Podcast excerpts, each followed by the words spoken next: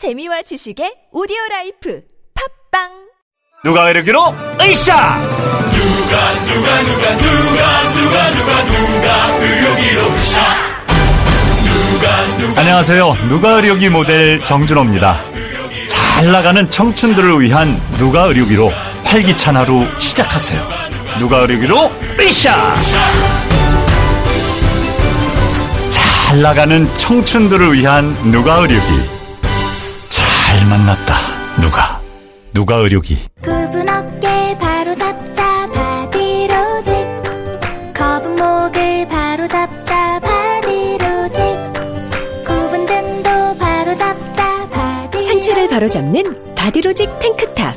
뻐근한 거북목, 구부정한 어깨와 등을 바디로직 탱크탑으로 쭉쭉 펴주세요. 이제 완벽하게 바로 잡자. 골반, 허리, 거북목까지. 검색창에 몸매 교정 바디로직 속보입니다. 이벤트 담당자들이 고통을 받고 있다는 소식이 들어왔습니다. 현장에 취재 기자 연결해 보겠습니다. 현장에 나와 있는 김 기자입니다. 직원들은 연말 이벤트 경품을 수백 건이나 처리해야 하므로 야근이 지속되는 최악의 상황입니다. 해결책은 없나요? 다행히 해결책을 찾았습니다. 견적부터 발송까지 한 번에 해결할 수 있는 센드비가 있습니다. 기업 전용 모바일 쿠폰 발송 서비스 센드비 가입하면 최대 14% 할인. 네이버에 경품 발송 센드비를 검색하세요. 안녕하세요. 저는 박조입니다. 전 나은이에요 아빠 우리 놀러 가자 우리 하이원 갈까? 우리 가족을 위한 겨울왕국 놀거리 가득한 스노우월드 12월 개장 신비롭고 놀라운 하이원의 진짜 겨울로 오세요 하늘 아래 온리원 하이원. 진짜 좋아요 Música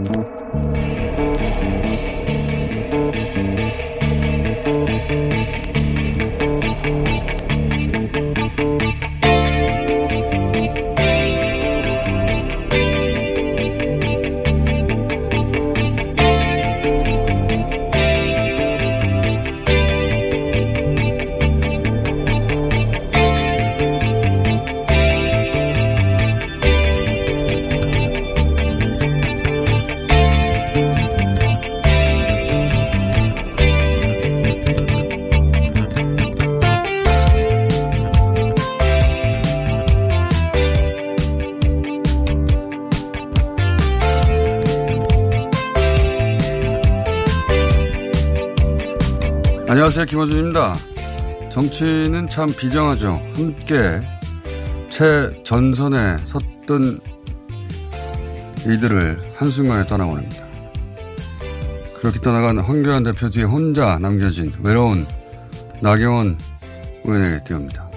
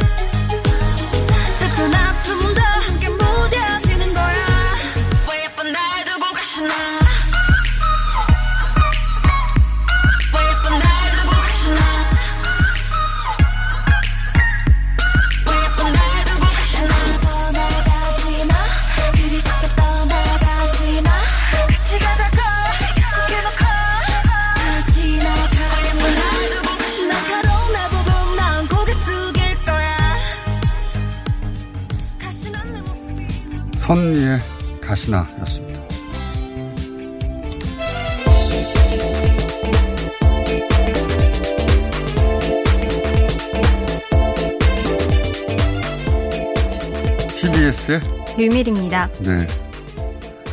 이런 마음이 아닐까. 예. 왜 예쁜 날 두고 가시나. 가사 딱 맞지 않습니까? 대중 앞에 서는 직업들이 다 그런 면이 있어요. 연예인도 그렇잖아요. 왜 한순간에 어, 정상에서 멀어지죠. 그리고 잊혀지는데 정치가 더 비정한 점은 그게 이제 뭐 자연스러운 시대 상황에 의해서 인기가 떨어지는 게 아니라 누군가가 의도적으로 힘으로 그렇게 만들 수 있다는 점에서 더 비정하죠. 나- 나경원 대표가 원내대표직을 계속 하지 못하게 된 건 본인의 뜻이나 시류에 안 맞거나 이런 게 아니고 힘의 작용이죠. 예.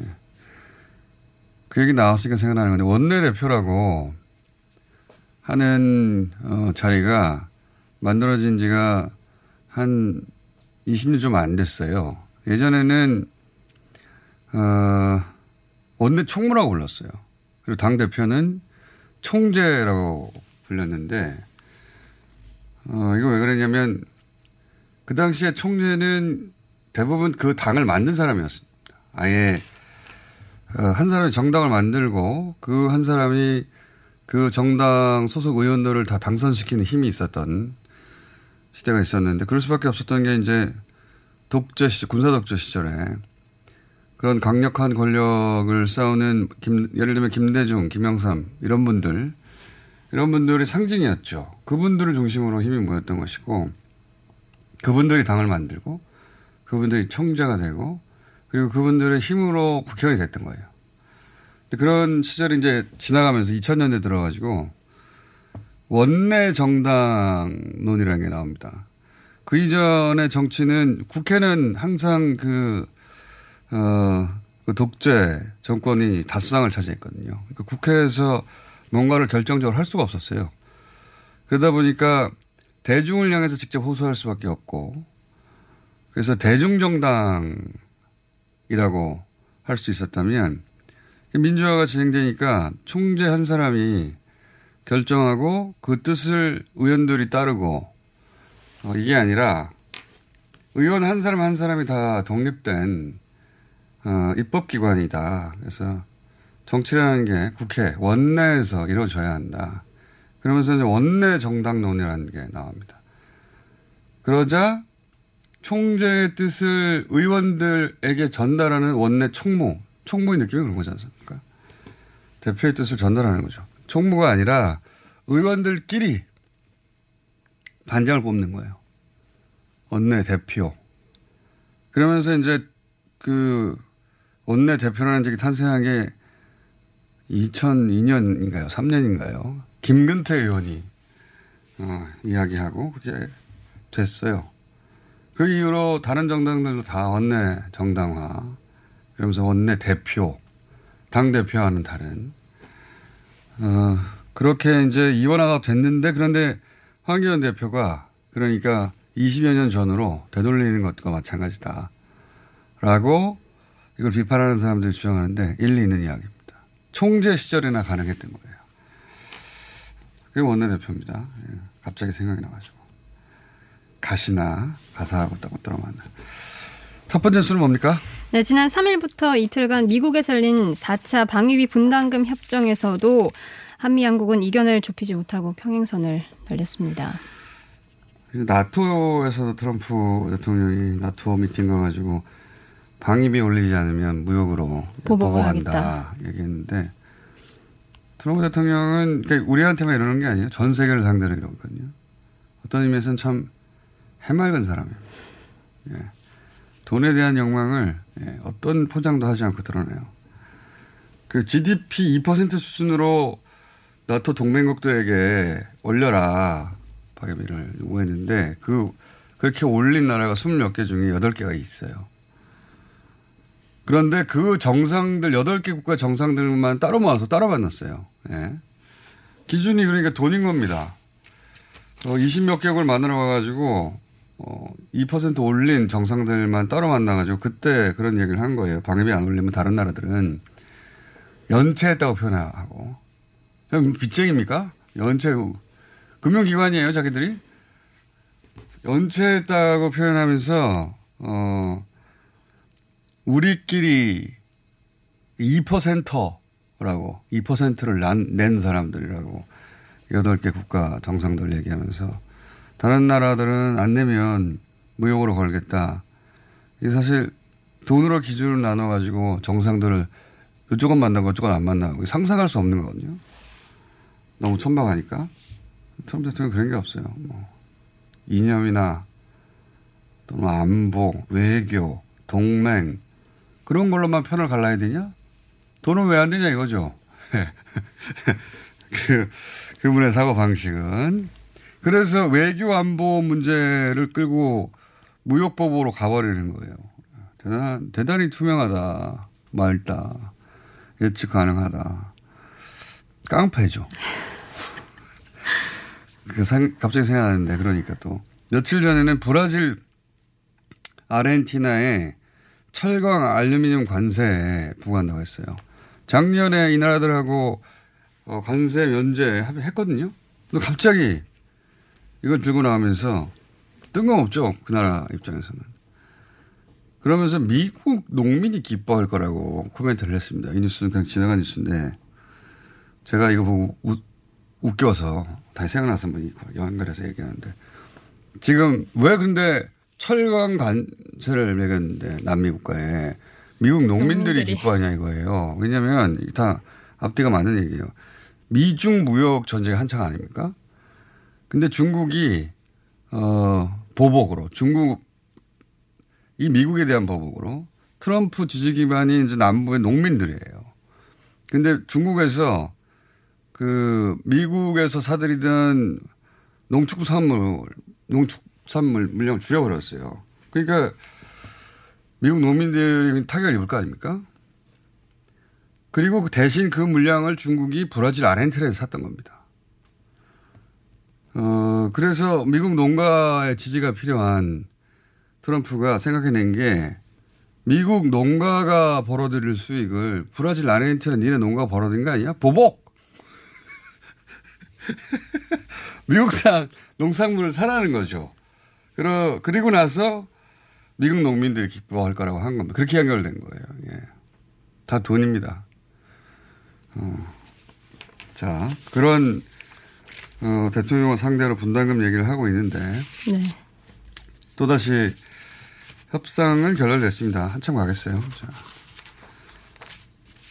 어, 전무후무한, 예, 전무후무한 대통령이고, 저는 또 아이러니하게도 이런 트럼프이기 때문에 북미 관계가 어, 돌포가 마련될 수 있다고 생각이 드는데 지금 한참 어려운 말폭탄을 서로 날려서 어려운 국민이 되고 있는데 이 문제는 정- 잠시 후에 정세현 전 장관과 얘기 나누겠습니다. 이게 좀 길어졌네요. 자, 다음은요. 한국을 방문한 왕이 중국 국무위원이 어제 문재인 대통령을 접견한 자리에서 대화와 또 협력을 재차 강조했습니다.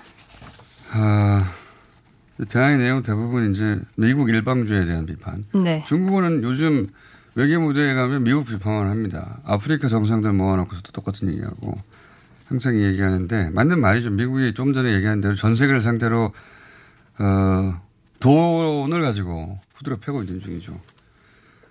어, 미중 무역 전쟁도 그렇게 일어나는 것이고.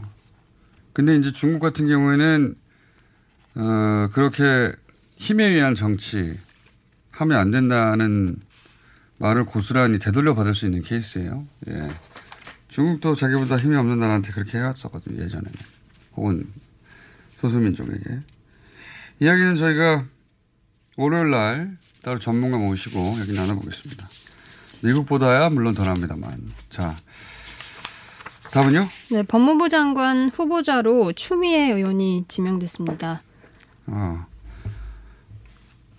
큰 뉴스죠. 그냥 5선을 했고 네. 여당 대표를 지냈기 때문에 이런 경력으로는 장관이 안 갑니다. 예. 이런 경력으로는 총리 혹은 뭐, 어, 의장 아니면 대선 후보 네. 이렇게 정도의 옵션인데 장관 자리에 갔는데 이제 근데 이제 법무부 장관 자리는 게 이제 그런 통상적인 자격을 따질 자리가 아니고 굉장히 상징적인 자리가 됐죠. 예. 웬만한 강단과 실력으로는 버틸 수 없는 자리가 됐어요. 어, 건국 이래 가장 강도 높은 검찰 개혁을 앞두고 있기 때문에 맞습니다. 아마 물망에 여러 사람이 올랐을 것이고 그 여러 사람들이 보도는 안 됐지만 고사하기도 했을 겁니다. 네. 그 자리에 어떻게 가냐고 내가 지금 조국 전 장관이 겪은 걸 보면서 그 장관 인사 한 자리가 이 정도의 어, 정치적 긴장감을 만들어내는 건 처음이에요. 예. 사실 대 일반 대중이 특정 부처의 장관 이름 기억 못 합니다. 지금도 많은 장관들이 있지만 다 이름 기억 안 나고 심지어는 조국 전 장관 직전에 법무부 장관 이름도 잊혀졌어요 벌써. 그 이전 이전에 법무부 장관 기억납니까? 기억 안 나요. 어, 그런데 이제 추미애 장관은 만약에 어, 자리에 임명된다면 최종적으로 얼마나 자리에 있을지 모르겠지만 그 재임 기간이 얼마든 간에 아마 두고두고 오래 기억에 남을 것이고 그럴 수밖에 없는 시기에 임무를 맡았다. 청문회 하게 되면 다시 얘기를 하죠. 네. 어, 추미애 장관 고유의 스타일이 있습니다. 그 이야기는 임명이 되면 하기로 하죠. 자, 다음 뉴스 또 있습니까? 네, 문정, 문정인 대통령 통일 외교안보 특보의 어, 발언이 좀 논란이 되고 있습니다. 미군 철수 시 중국이 한국에 해구산을 제공하면 어떻겠느냐라는 내용인데요. 음, 이것과 관련해서 여러 가지 또 말들이 많이 나오고 있습니다.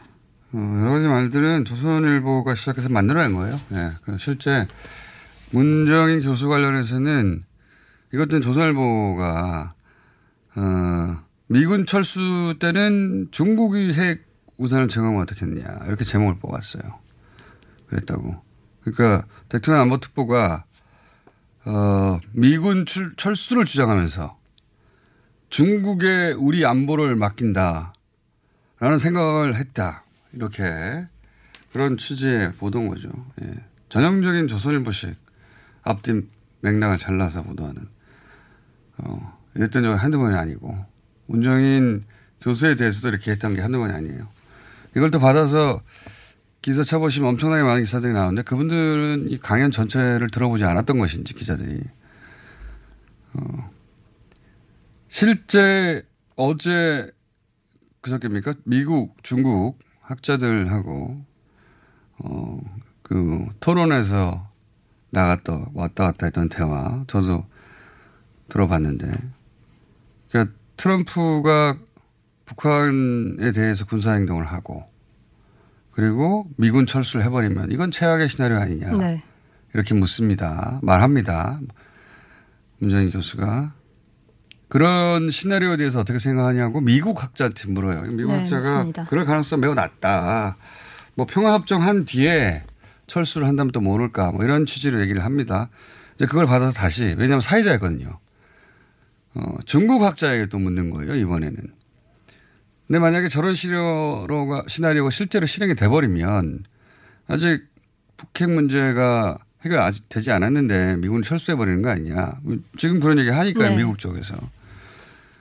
어 그런데 그 우리 남한 입장에서는 미군이 나갔으니까 북한한테 미군 때문에 핵무기 만든 거 아니냐. 그럼 핵무기를 버려라라고 요구하겠지나 하겠으나 북한은 이제 그거를 버리겠냐.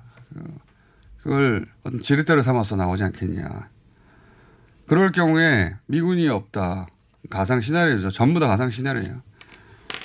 그러면 중국이 북한을 설득하고 그리고 그 힘의 공백 사이에 핵우산을 제공하는 시나리오에 대해서는 어떻게 생각하냐. 이렇게 물은 거예요.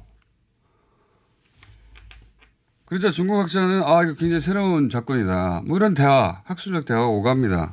학자들끼리 동북아시아의 새로운 질서에 대한 여러 시나리오를 얘기하는 거예요. 이게 어떻게 중국한테 미국 나가고 당신들이 들어와서 핵우산을 제공해 주시오라고 말도 안 되는 소리예요. 이거는 일부러 못 알아듣는 겁니다. 한국말인데.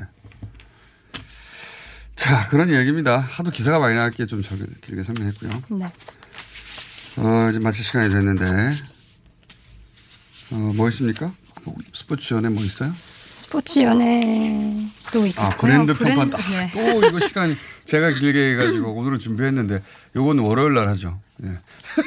영영 못할 것 같아요.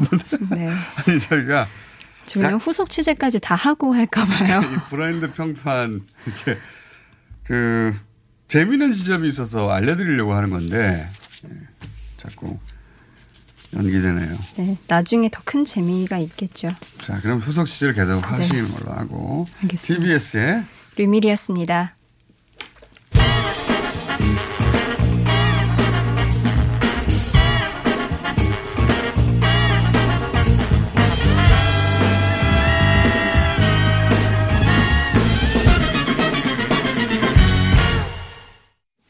자, 어, 디즈니 직배사입니다. 한국 디즈니. 고발이 했습니다. 겨울왕국2 관련해서. 이 문제 브리핑 때 여러 번 다뤄, 여러 번 거론했었는데 오늘 좀 깊게 짚어보겠습니다. 스크린 쿼터 문화연대 양기환 이사님 나오셨습니다. 안녕하십니까. 네, 안녕하세요. 네. 이해되고 저희가 떨어져가지고 저희 저하고 류민희 기자하고 주고, 며칠 주고 갔다가 안 되겠다. 전문가를 모셔야 되겠다. 자, 어, 지금 결국은 스크린 쿼터 문제 아닙니까? 스크린 독과점의 문제고.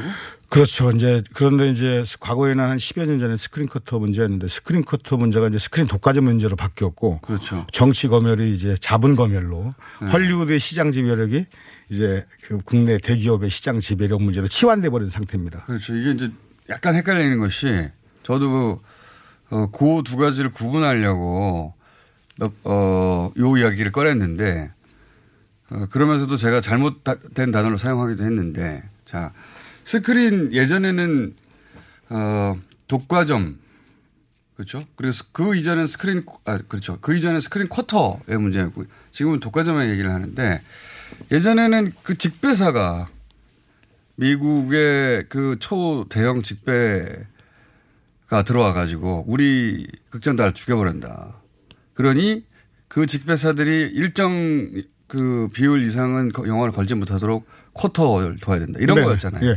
그렇죠. 그렇죠. 그러니까 그 헐리우드의 유통 배급이 예. 한국 영화 극장의 유통 배급을 장악하기 때문에 풍부한 컨텐츠를 가지고 있거든요. 그걸 그렇죠. 무기로 극장을 압박하면 극장은 앞으로도 계속해서 영업을 해야 되는데 그러니까요. 저 안정적인 소위 말해서 대기업에 저 네. 물건을 받는 게 낫지 증수교에서 만드는 한국 영화 네. 컨텐츠도 많지 않고 어떻게 될지 모르는데 이걸 받는 것보다 그러니까 그 극장의 그 배급망을 들으니까 한국 뭐 극장들은 대부분 헐리우드 영화만 거는 거죠. 네. 그래서 40%의 쿼터제를 돼서 적어도 365일 중에서 40%는 한국 영화를 의무적으로 상영해라라고 하는 것이 스크린 쿼터제입니다. 그렇게 이제 이 문제는 우리 머릿속에 들어왔습니다. 네. 어, 왜, 뭐 예를 들면 어벤져스 전 세계 까는데 우리나라에도 어벤져스 주면서 이거 안 깔면 어벤져스 1안 깔면 2안줄 거야 이렇게 해버리면 그럴 수도 있죠. 예, 극장 입장에서는 수익도 수익이거니와 아니 우리 극장만 안, 안 걸면 다음에 2못 걸면 어떻게 이렇게 되는 거죠. 그렇습니다. 그래서 이제 법으로 아예 아무리 그렇다 하더라도 40%는 한국 영화를 걸어라. 왜냐하면 그렇게 해서 한국 국내 영화들이 죽은 시장이 많으니까요. 전 세계적으로.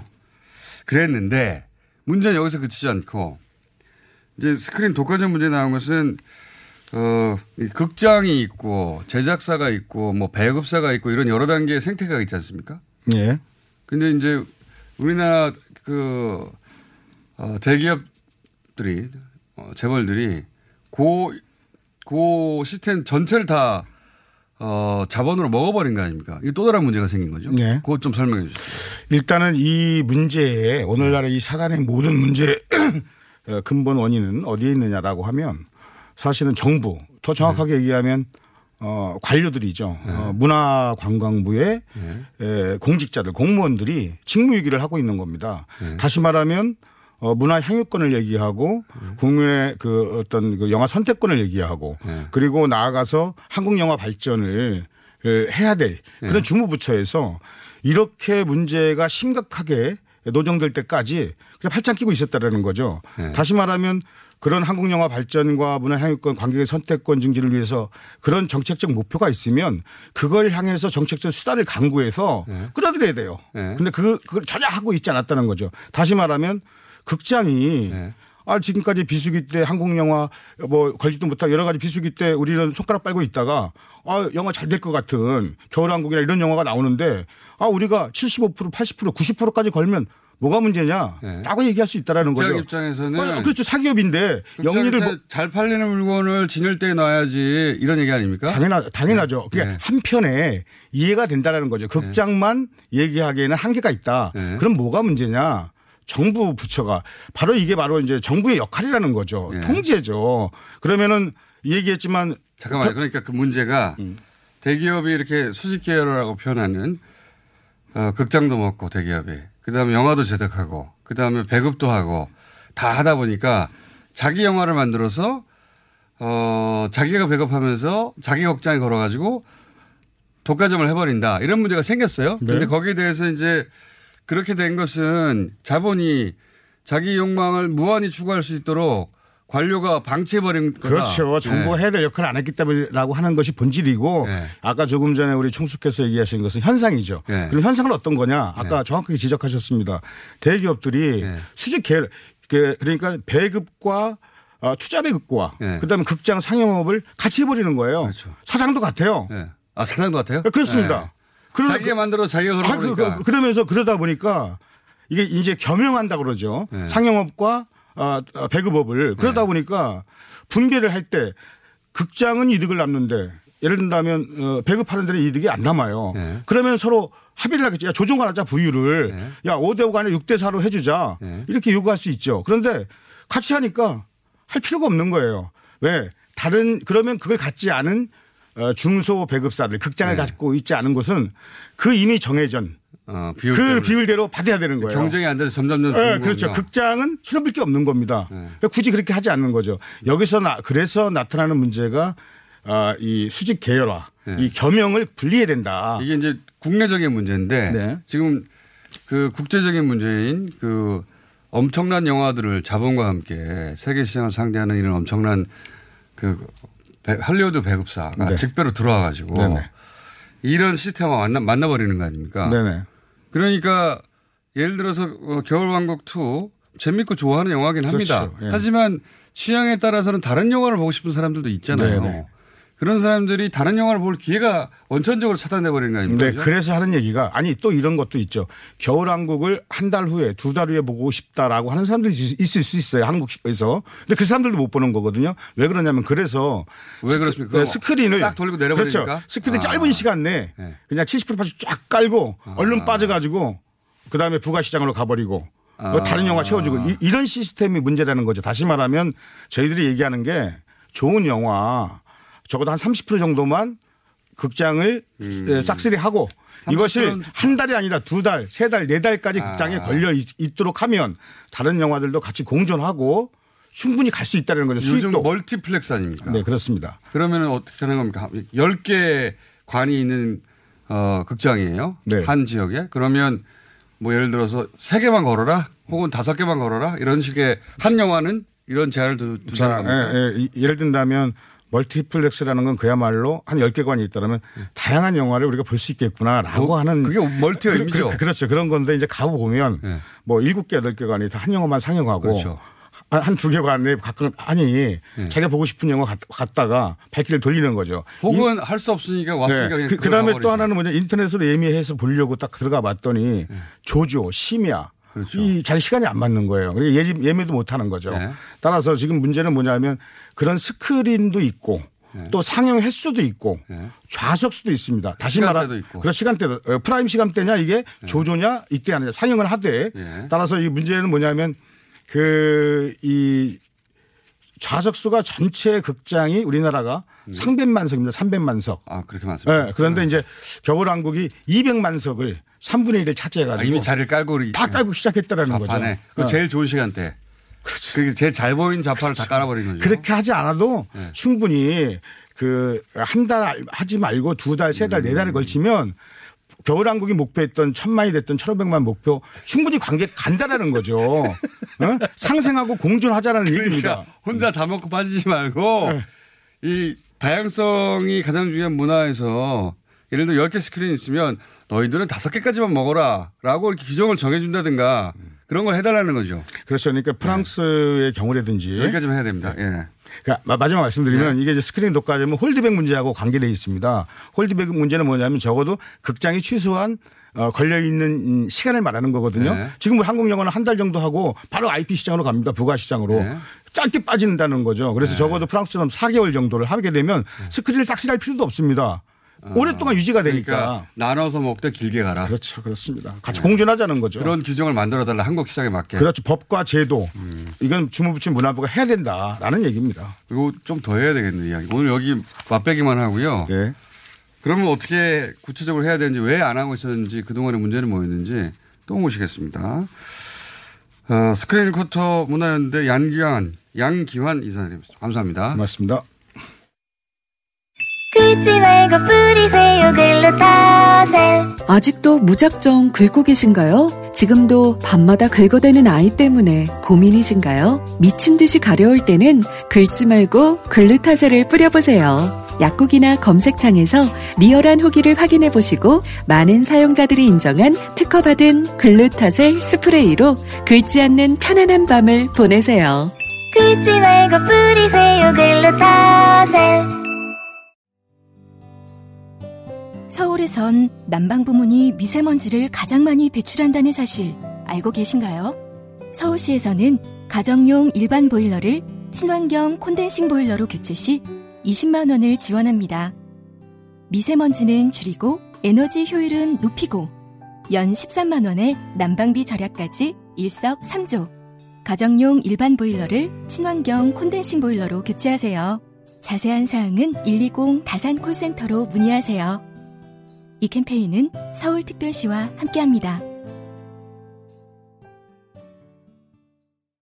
시더 시더. 아빠 발톱 너무 두껍고 색깔도 이상해. 이 녀석 그럴까봐 내가 캐라셀 네일 준비했지. 갈라지고 두꺼워진 발톱 무좀이 싹 사라진다고. 미국 판매량 1위 600명 임상 실험을 거친 전 세계 48개국 손발톱 케어 압도적 지배자 캐라셀 네일 2주 후 달라진 손발톱을 경험할 수 있습니다 네이버에서 캐라셀 네일을 검색하세요 박지희 씨, 코업이 또 완판됐네? 재구매가 많아서 그런 것 같아요. 먹어보면 아침이 다르다고 하잖아요. 오빠들은 어때? 아홉 가지 멀티비타민의 페루산 마카가 콜라보돼서 그런지 아침 활력이 달라. 코업 진짜 좋아. 나는 먹은 날과 안 먹은 날 차이가 확 나더라고. 코업 안 먹으면 너무 불안해. 팟캐스트 유일! 멀티비타민과 페루산 마카의 환상적인 콜라보. 검색창에 코어업 검색하세요.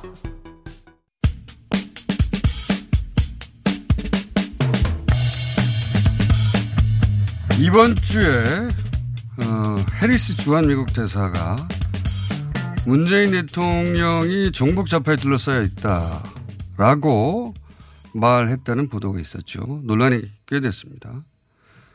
뉴스공장에서도 전해드렸는데 뉴스공장에서는 좀 이상한 측면이 있는 뉴스다라는 생각을 했어요. 그래서 후속, 후속 취재 중인데 왜냐하면 물론 해리스 대사가 그 행보에 있어 논란이 어, 됐던 여러 가지 측면들이 있긴 했으나 미국 대사가 우리나라에만 있는 표현, 영어로도 없는 표현, 중국 자파라는 말을 먼저 꺼냈다는 게 어, 상식적으로 납득하기 힘들어서 저희가 혹여 그 자리에 있던 다른 누군가가 우리 정치인이 먼저 문 대통령이 종북 좌파에 둘러싸여 있다는 발언을 하고 그 말을 듣고 헤레스 대사가 정말 그런가요? 라고 되묻는 과정에서 나왔던 우리 보수 정치인이 먼저 말을 꺼낸 게 아닐까 이런 의문을 가졌습니다. 이런 추정을 하고 그런 가설을 세우고 취재하는 과정에 다른 나라 외교가로부터도 똑같은 말을 들었다고 하는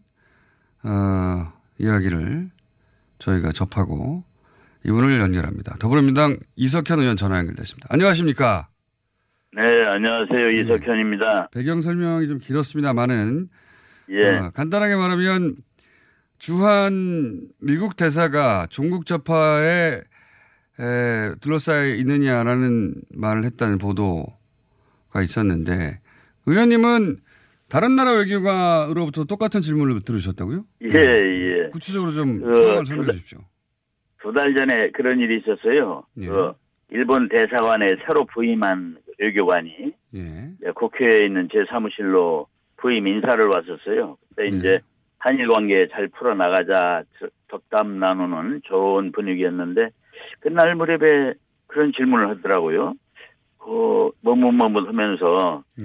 문 대통령이 주사파에 둘러싸여 있다는 말이 있던데 그게 사실입니까 이래요. 그래서 제가 깜짝 놀래가지고 아 지금 우리나라에 주사파가 어디가 있습니까? 음. 청와대 주사파가 있다는 건 전혀 사실이 아닙니다 하고 설명을 했더니 아 그렇군요 이렇게 알아듣고 이제 안심하고 갔었어요. 그러니까 그 일본 외교관도 누군가한테 그 말을 들은 겁니다. 그렇죠?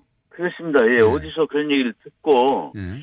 그 사실 여부가 자기 나름대로 진짜 정말 그럴까 궁금했던 거죠. 그래서 음. 그때 이제 제가 좀 이렇게 친절하게 얘기하고 조언하고 이렇게 하니까 음. 예, 궁금한 걸 물어봤던 것입니다. 악의적으로 질문한 건 아니었고요. 그러니까 이제 해리스 대사가 문제가 있어서 해리스 대사만 그런 발언을 어, 외교적 결례에 해당되는 발언을 한 게 아니라 예. 그 지금 일본 외교관의 사례를 비추어 보자면 어딘가에서 일본 외교관이 듣고 그걸 되물은 건데 혹시 해리스 대사도 그런 거 아닌가 싶어서 저희가 취재하다가 이제 의원님이 그런 일이 있었다는 걸 저희가 알게 돼서 여쭤보는 겁니다. 이 해리스 대사 건도 당시 이제 여러 여야 의원이 같이 참석을 했는데 그런데 보도되기로는 해리스 대사 그냥 불쑥 말을 꺼낸 것처럼 보도가 됐어요. 근데. 예, 실제 상황은 어땠는지 혹시 들으신 바가 있습니까? 그 자리에 그 참석했던 우리 당 의원이 한 분 있어서 네. 그래서 그 김마무개 의원한테 제가 상세히 들었어요. 그런데 음. 어, 최근에 보도된 게 맞더라고요. 다시 말하면 이제 그 한국당 그 안나무개 의원이 종북좌파, 종북좌파 그런 얘기를 하고 또 음.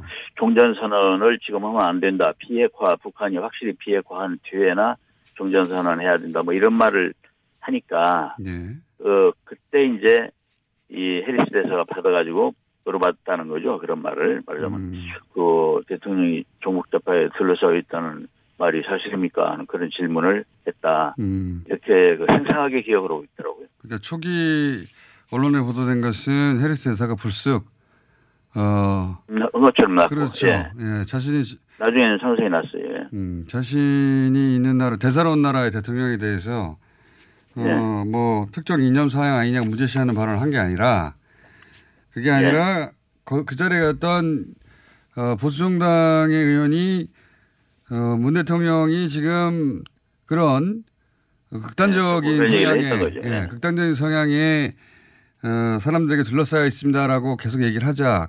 그, 래요 그게 맞는 말이에요. 대묻는 과정에서 그랬다. 그럼 얘기 좀 그렇죠. 달라지는 거죠? 예. 그렇죠. 그 과정이 다르고 그리고 해리스 대사만 우리가 자꾸 얘기할 수 없는 게 원래 이렇게 됐답니다. 그 미래 혁신 포럼이라고 국회에 있거든요. 예. 주로 이제 한국당 의원들이 하시는 그런 포럼인데 처음에는 해리스 대사 보고 국회 와서 강연해 달라 예. 이렇게 이제 얘기를 했더니 해리스 대사가 그건 좀 부담스럽습니다. 그래서 그 관저로 초청을 받게 된 거래요. 그러니까 해리스 대사가 아, 먼저 오라고 한 게 아니라 당신들 내 집으로 다 오시오 이렇게 한 게 아니라 음.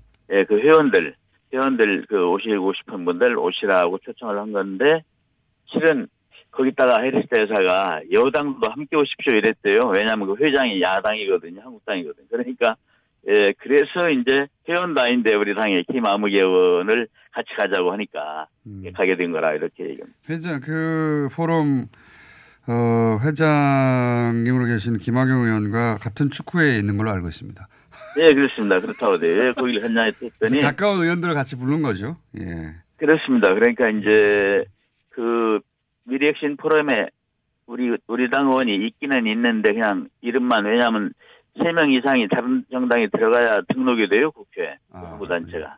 그러니까 이제 이름만 올려놓고 안 다니는 의원들이었기 때문에 할 사람이 없으니까 이제 축구 같이 하는 그 김아무 의원한테 가보자 하니까 거기도 뭔 얘기 나오나 호기심으로 갔다 갔다 저희 깜짝 놀래가지고 온 거예요. 제가 이 사안에 대해서 계속 어 팔로우업을 하고 후속 취재를 했던 이유가 예. 뭐냐면 저 우리나라 의원들이 해외에 나와가지고 예를 들면 나경원 대표가 예. 어, 해외 나와서 어, 적극적으로 그 자유한국당의 뜻을 그 미국의 의원들이나 정치인에게 관철시키기 위해서 여러 가지 얘기를 하- 하고 돌아왔다. 남북 관계에 그렇죠, 대해서. 예, 예. 그런데- 국민담을 총선 전에 하지 말라, 말라고 한 말은 정말 그렇죠. 잘못된 얘기죠. 그런 것처럼 국내에서도 국내에 어, 우리나라의 부임한 외교관들에 대해서 유사한 발언을 계속 해서 뭐랄까요 예. 외교가에 그 문 대통령이 이렇게 종북 좌파에 둘러싸여 있으니 하는 외교전을 나름 펼친 게 아닌가 싶어서 저도 그렇게 그 강한 의심을 가지고 있습니다. 예. 음. 그렇군요. 근데 그 왜냐하면 중에 그 이제 나경원 대표 한 얘기 또 안나무개 의원이 대사관제에서 했다는 얘기 기사를 보면서 네. 아 이게 우연한 지난번 두 달 전 일본 외교관 얘기가 우연한 얘기가 아니었구나. 음. 그렇게 저도 생각을 했어요. 근데 아무리 야당이라도 그 다른 나라 외교관 만나면 국익을 먼저 생각을 해야지 이게 너무했어요. 당락에 눈이 멀면 그야말로 이 나라가 안 보이는 건가 참 아쉽습니다. 알겠습니다. 그런 움직임이 있는데 그게 이제 해리스 대사를 비판하는 것으로 전체 그림이 아니라 그렇게 예, 보도 처음에는 그렇게 보도가 됐어요. 예. 그렇게 보도된 게 아닌가 싶어서 알고 봤더니 그러니까 그런 색깔론 색깔론 하는데 국내에서는 이제 국민들이 똑똑해져 가지고 색깔론이 안 먹히니까 아주 국제적으로 색깔론을 펴는 게 아닌가 좀 그렇게 생각이 듭니다. 알겠습니다. 오늘 말씀 감사합니다. 네, 수고하십시오. 네. 그런 정황들이 있다. 단정할 수는 없지만 예, 그런 것이었습니다. 민주당 이석현 의원이었습니다.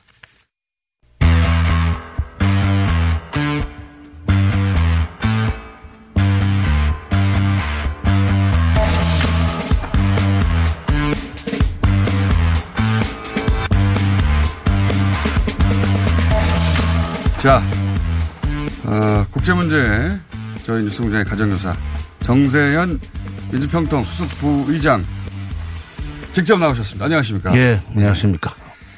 국내에 계실 때 빨리빨리 모셔야지. 예. 요 타임을 놓치면 또 해외에 계시기 때문에. 자, 어, 미국, 북한이 간만에 아주 오랜만에 서로 사실은 트럼프 대통령이 말폭탄을 던졌다고 보기는 쉽지 않, 어려운데 제가 보기에는. 어쨌든 트럼프 대통령이 그냥 지나가는 말로 한마디를 가지고 음, 북한이 탁 캐치해서 그걸 강하게 되치는 게 아닌가. 좀 그런 측면이 있어요. 그러니까 어, 로켓맨 지금 어제 최선희 외무성 부상도 어, 바로 로켓맨이라고 호칭을 했다는 데 대해서 아주 발끈해 가지고. 근데 그, 그 전체 뉘앙스는 굉장히 우호적인 농담이었는데요. 그러니까 네. 옛날에 그 북미 정상회담을 하기 전에 Rocket Man이라고 할 때는 약간 좀 비하하는 투의 그렇죠. 표정을 가지고 말을 했습니다. 비아냥이었고. 그렇죠. 그러나 이번에 나토 회의에 가서 그. Rocket Man이라는 얘기를 할 때는 뭐 일종의 애칭 비슷하게 얘기를 한 그러니까요. 거예요. 그러니까 미사일 쏘는 거 좋아하는 것 같죠? 뭐 이렇게. 뭐 가면 달라요. 가면 네. 다른데 그러니까 옹호하는 가운데 그거 큰 문제 아니다. 음. 옹호하는 가운데 그래서 내가 옛날에 로켓맨이라고 했지 않느냐. 이렇게 부드럽게 나온 건데 말이죠. 근데 이제 북쪽에서 참모 총장이 나서 가지고 네. 발끈하는 로켓맨보다는 거기서 이제 에, 트럼프 대통령이 뭐 무력 사용을 할 수도 있다 하는 그런 뉘앙스로 얘기를 한 걸 가지고 지나가는 말로 한마디 했는데. 마치 무력 사용을 기정사실로 한 것처럼 전제를 하고 네. 어, 무력을 사용하는 것만은 아, 하는 건 미국의 특권만은 아니다. 우리도 얼마든지 예. 즉각 적으로 상응 대응할 수 있다는 강한 그 반발성 그또 담화를 내놨죠. 근데 이게 지금 북한이 그런 거 보면은 미국에서는 그렇게 세게 얘기한 것이 아닌데 북한에서 아닌데. 세게 받아치는 거 보면은 대내적으로 지금 연말이 가까워지면서 굉장히 분위기가 긴장이 되는 것 같아요. 아, 이래서 이대로 해가 지나가 버릴까봐 그죠? 네, 김정은 위원장이 매우 초조해 한다는 반증이고 네. 백두산 또 올라가지 않았어요? 예. 백두산 또 올라갔는데 백두산 올라간 장면을 보니까 그 백두산 올라간 장면이 노동신문에 한 70여 장 나왔답니다. 아. 음, 그거는 지금 그리고 모닥불 피는 장면, 모닥불 피고 불 쬐는 장면도 나왔어요. 네. 그 장교들이 이런 거 보면은 어, 김일성 그리고 이번에는 김여정이 아니라 이설주를 대동하고 갔어요. 예. 그러니까 김일성이 일제 말 그 항일 빨치산 투쟁할 때 옆에서 도왔던 게 김, 김정은의 할머니. 예, 예. 그러니까 김밀주, 김정일의 어머니인 김정숙입니다. 네. 그 김일성과 김정숙의 그 모습을 지금 재현한 거예요. 할아버지 할머니. 아, 그렇군요. 그, 그거는 굉장히 그때 어려웠어요. 그러니까 그때 김일성이 그 항일 빨치산 아, 동지들이지 한테 했던 말은 우리가 외놈들한테 잡혀서 맞아 죽지 않고 예. 그다음에 추위에 얼어 죽지 않고 예. 먹을 거 없어 굶어 죽지 않으면 그러면은 우리는 조국을 찾을 수 있다 하는 말하자면 그이 일종의 혁명적 낙관주의를 얘기를 했는데 이번에도 어 미국과 한판제 에, 그 힘겨루기 할 거다. 말하자면 새로운 길을 가게 되는 있다. 경우에 굉장히 어. 려워지는데 항일 빨치산 투쟁할 당시의 사정보다는 지금 좋다. 그때보다는 좋다. 그러니 그때의 정신으로 돌아가서 버티자. 버티다 보면 결국 미국이 뭐 손들지 않겠느냐 하는 그런 메시지를 보내기 위해서 이 사진을 70여 장을 노동신문에 공개를 했다는 거예요. 어, 그 굉장히 이례적인 예, 거예요. 그건 70여 장이요? 그러니까 이미 지금 앞으로 한 20여일 남은 얼마 안 남았는데 정말 그 시간 동안에 미국의 셈법 바꿀 가능성은 없다고 좀 보고 있고 북한에서는 그래서 연말에 지금 그 조선 노동당 7기 5차 전원 회의라는 걸 소집을 해놨어요. 네. 그래서 2017년 아 18년 남북 정상회담하기 일주일 전에 예. 4월 20일이죠.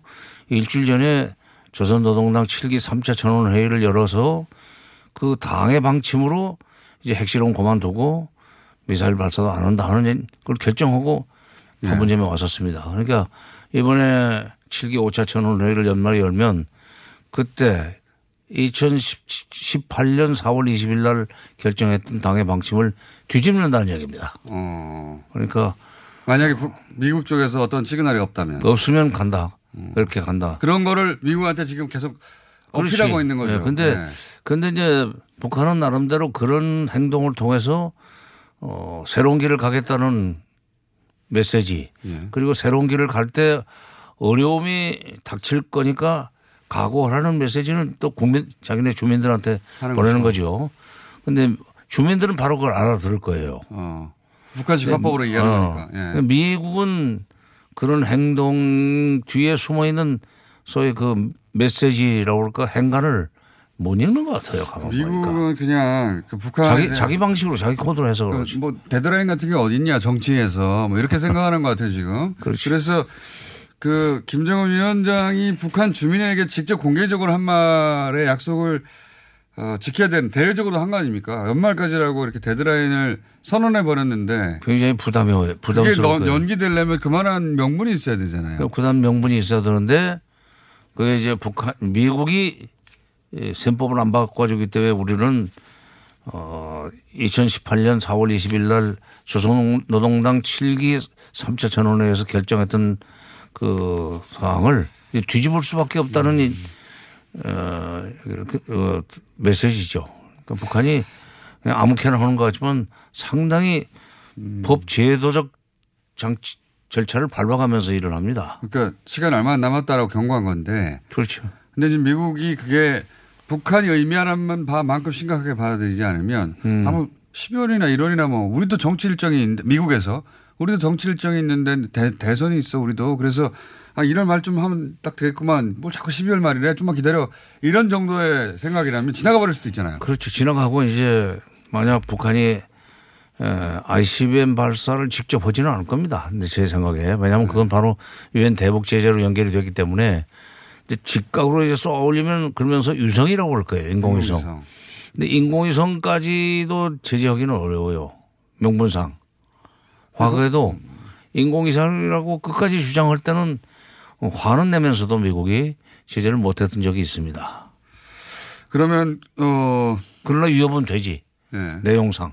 뭐 발사체 기술이랑 거 똑같은 거니까요. 그럼요. 예. 어. 그런 식으로 바로 시작될 수도 있다. 그러면은 1월 그러니까 초부터. 미국 간에 말폭탄이 오고 가고 미국 간에. 그 이 밀고 당기는 예, 힘겨루기 하는 거 그거는 솔직히 말해서 그들 사이에 얼마든지 일어날 수 있는 일이지만 예, 말로 하는 문제는 거죠. 사이에 껴 있는 우리 국민들이 불안해하고 그렇겠네요. 음. 이걸 어떻게 중간에 스톱을 시킬 수 있는 북한을 말릴 수도 없고 미국을 말릴 수도 없는 처지에 있기 때문에 우리 정부가 이제 그게 걱정스러운 우리 거죠. 정부도 20일 남은 동안 할 수 있는 걸 다 해야 되는데 우리 정부가 할 수 있는 카드가 별로 없지 않습니까? 미국이 우리 정부가. 헐- 북, 북한을 좀 따독거리려면은 금강산이나 개성공단 철도도로 또는 다른 대북 지원을 어, 미국이 그냥 적당하게 눈 감아주면은 그걸 레버리지로 삼아서 북한의 영향력을 행사할 수 있는데 미국이 꽉 쥐고 일체 못하게 하니까. 트럼프 대통령이 자기가 모든 공을 다 가져가려고 그걸 다 막고 있고 자기가 하는 말하는 순간 다 풀리게 하려고. 그다음에 맞춰서. 그다음에 또 방위비 분담금 협상 문제에서도 그 철수 얘기나 자꾸 하고 그러니까 안 되면 철수한다 뭐 가문한다 그러니까 그것 때문에도 지금 우리가 압박을 많이 받고 자, 있죠. 그러니까 지금 만만치 않은 상황이다 한마디로 정리하면 장관님 해외 언제 나가십니까? 다시 해외 언제 나가십니까? 나가시기 전에 네? 어, 금년은 없어요. 아 그래요? 그럼 아, 근데 연말 연시는 가족과 함께. 아 그러면 이번 주는 아 이번 주가 연말까지는 매주 한 번씩 모셔가지고 이 소식을 업데이트 하도록 하겠습니다. 네, 연말을 가족과 함께 정세현 민주평등 수석부 의장이었습니다. 감사합니다. 예, 감사합니다.